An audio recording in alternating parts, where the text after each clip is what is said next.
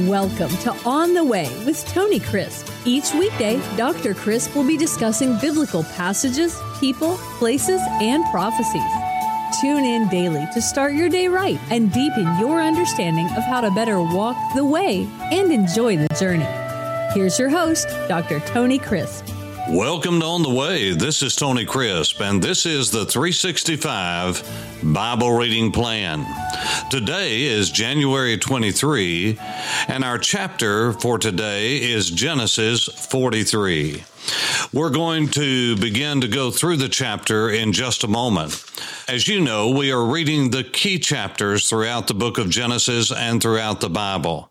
And because of that, we're not covering every chapter. But I do want to give you the context and the background that leads into chapter 43. And we find that in 42. Joseph and his brothers are sent by Jacob their father to Egypt. Why? Because the famine now is raging throughout the land. And Jacob has food, as we will learn. He sends gifts of dates and honey and all of the things that they had there that they might not have this particular type of food and delicacy in Egypt. So it was somewhat of a rarity. And so he sent these with the hand of his children, the sons of Israel, the sons of Jacob to Egypt to buy food. They took money. They took everything that they needed for the journey and they took off, but it was only 10. Remember, Joseph is already in Egypt, unbeknownst to them. And Benjamin stays behind because Jacob says if Benjamin were to be taken after Joseph, then I could not live.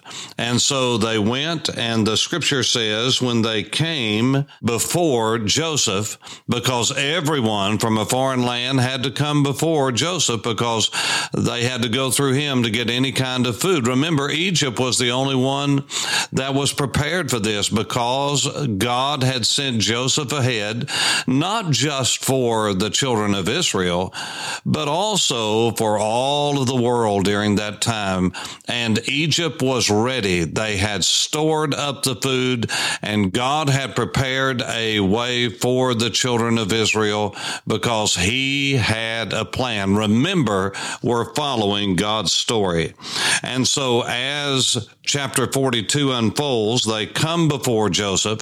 Joseph recognizes them. They do not recognize Joseph. They have no idea what happened to him.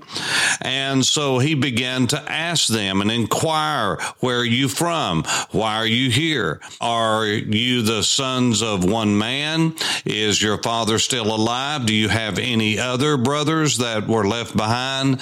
And as you know, in chapter 42, they told the story and they talked about the youngest was still with the father. The father was well, but had sent them for food. And then they made the statement, and one is no more. Well, Joseph knew they were talking about him. And so he spoke roughly to them. And he did not do this because he was bitter, but he had a plan. And so it ended up that Reuben stayed behind. He put them all in prison for three days, and probably was the same prison where he had been for a number of years, and now they were there. It was not, again, the maximum security, but it was the place where political prisoners and so forth were kept.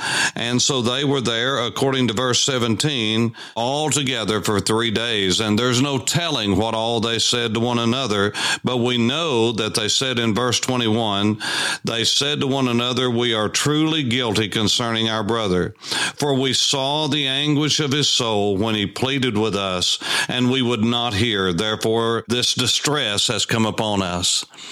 Let me just say to you, when a man does something that he knows displeases God, and uh, whether it is great or whether it's small, there is a sense of guilt that will not go away. You see, God is the only one that can remove guilt. God is the only one that can remove shame and guilt is there. And when you have wronged God and you've done something that maybe is hidden and no one else knows, then believe me, you know about it and God knows about it and he will bring that to your mind. And it begins to be if you do not deal with sin, in the way that God has assigned for us to do, then it will eat you up. It will dry up your bones. It will be with you day and night. And every time something goes wrong in your life, you will think back to what you did because you've never dealt with it. You see, when we cover our sin, God will uncover it in our lives. When we uncover it, God in His mercy will cover it. Don't ever forget that. What we uncover, God will cover. What we cover, God will uncover until we deal with it. The only way we can deal with sin is to agree with God about it, confess our sin unto the Lord, and God will every time when we repent of that sin, turn from that sin, confess that sin, He is faithful and He is just. That is, He will forgive us every time. He is just in doing that because Jesus has shed His blood that we could be forgiven and He has paid for that sin and He will forgive us and cleanse us us from all unrighteousness. That is what the apostle John said in 1 John chapter 1 and verse 9. So the brothers were now to stay behind, and Simeon was bound before their eyes, according to verse 24, and was hailed off to prison. And Joseph gave command that their sacks be filled with grain and that all their money be put back in their sacks. And sure enough, when they were going back and they had made camp on their way going back north unto Jacob their father, they found out that indeed the money had been returned. And again, it struck fear into their hearts. And the reason that Joseph let them go back is because he said, You can go back, but you cannot come back. Don't come back unless you bring that youngest son, because I'm testing you to see whether you are spies or not, whether they were telling the truth that they did have another brother. So Joseph was testing them, and it was a legitimate test. So he kept Simeon with him and said, Bring your youngest brother. Well, of course, Joseph wanted to see the youngest brother because it was his only true brother on earth. They probably looked alike, talked alike because they had the same mother and the same father because it was Benjamin who was born.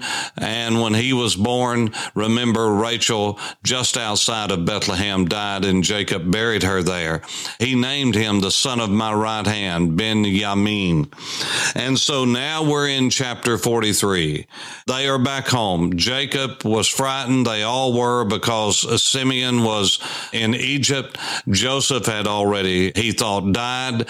Now they came back and said, Dad, we're going to have to go back because we've got to eat and our families are going to go hungry. We have some left, but we've got to go back and we've got to take Benjamin with us. And they said, Oh, no. He said, Oh, no, you're not going to take Benjamin back with you. Simeon, I've already lost. Joseph, I've already lost. And if Benjamin dies, I just cannot take it. And so he wouldn't listen to them whatsoever. And so finally, finally, Judah by the way, it is obvious now that Judah is the leader of all of the tribes. Now, Judah is the one that is taking charge. He is the leader. He is the ruler. And he says, Dad, listen. We've got to take Benjamin. Now, you entrust this boy to me. Remember, he was much older. He was the fourth from the top. He was prominent. He was in charge. He was no doubt had his own wealth, his own family. And so he said, Dad, send him with me. And listen, I'll bear his guilt for the rest of my days. And this was a big deal because he said, I will take whatever you can dish out because I'm going to take the responsibility to bring Benjamin back and I will bear this for the rest of my days. That meant not only his, but all of his lineage after him would bear the brunt of this. And that was a very serious thing. And he said, look, dad, if, if we had gone on when we first got back here and when we really needed this and not been stalling, then we could have already been back with food and we could have had Simeon and all all of us could have been back together again.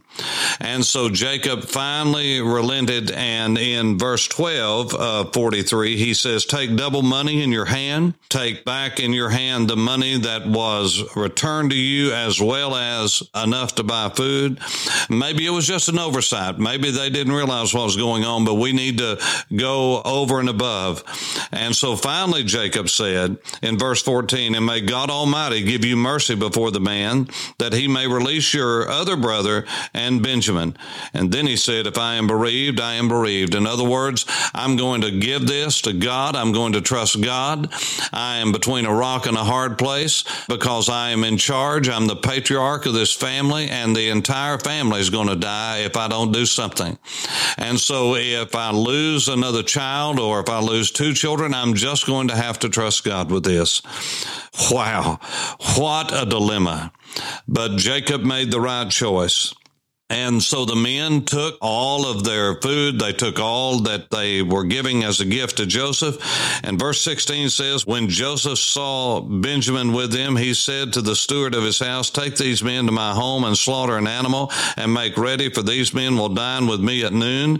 Then the man did as Joseph ordered, and the man brought the men into Joseph's house. And that was grievous. You see, when you're guilt ridden, like these brothers were from what they. They had never dealt with this before God. They had never told the truth as they knew it. They had kept their father dangling for all of these years, thinking Joseph was dead. They just outright lied to him.